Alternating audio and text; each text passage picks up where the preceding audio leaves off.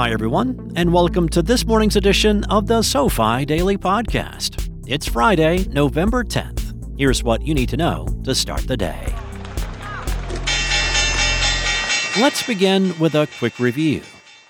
US stocks fell on Thursday, ending the S&P 500 and Nasdaq Composite's longest winning streaks since 2021. The indexes fell 0.8% and 0.9%, respectively. The Dow Jones Industrial Average declined 0.7%, or 220 points.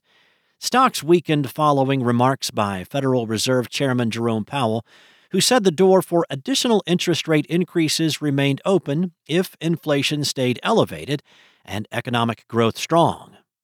In earnings news, Disney shares jumped 6.9% after topping expectations and announcing an additional $2 billion cost cutting plan after market close Wednesday.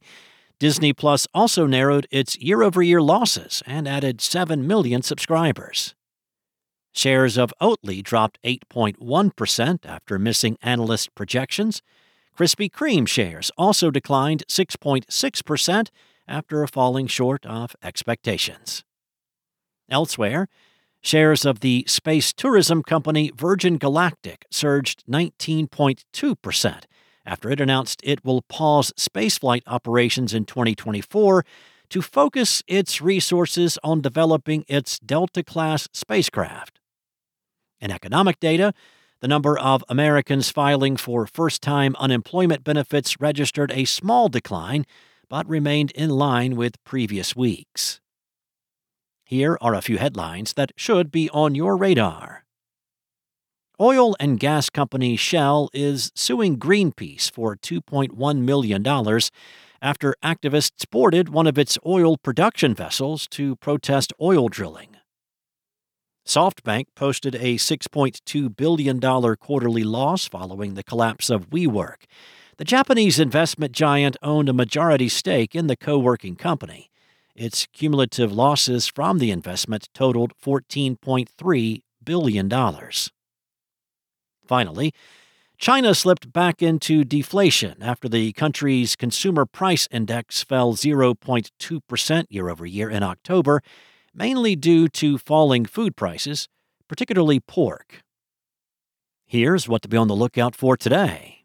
We will get an early look at consumer sentiment in November. Last but not least, here is one non finance related thing we learned today. The first television commercial aired on July 1st, 1941, during a game between the Philadelphia Phillies and Brooklyn Dodgers. It was an ad for Bulova watches. That's all we have for you today.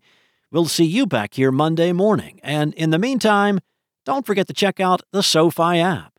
Before we go, this communication from SoFi Wealth and the Street Sheet is for informational purposes only. It is not intended to serve as a recommendation to buy, sell, or hold any security and is not an offer or sale of a security. Information contained within should not be perceived as a research report and is not intended to serve as the basis for any investment decision. Any third party views reflected herein do not reflect the opinion of SoFi Wealth or its affiliates or the Street Sheet. All investments involve risk, and the past performance of a security does not guarantee future results or returns. There is always the potential for financial loss when investing in securities or other financial products. Investors should consider their investment objectives and risks before investing.